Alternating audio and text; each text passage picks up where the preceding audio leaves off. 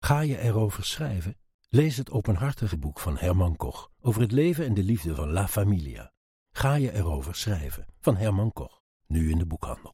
Sinds de inval van Rusland in Oekraïne vraagt de wereld zich af wie nou de echte Poetin is. Ее цель – защита людей, которые на протяжении 8 лет Heeft hij last van grootheidswaan?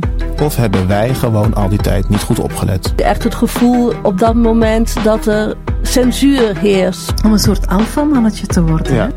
Hoe was zijn jeugd? Eigenlijk honger, armoede, geweld, tekort aan liefde, veiligheid.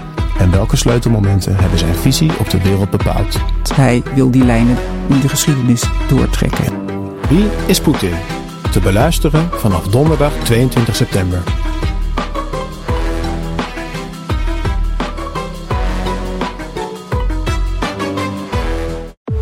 Laat haar profiel nog eens zien.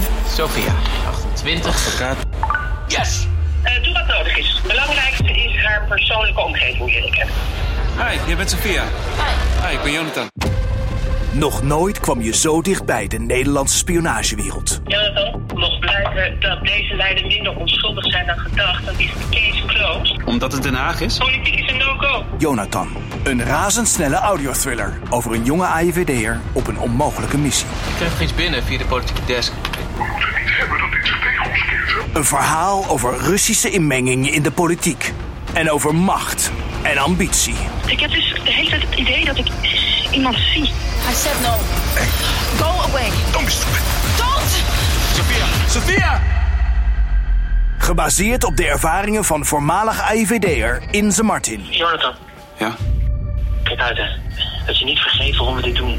Nu in je favoriete podcast-app.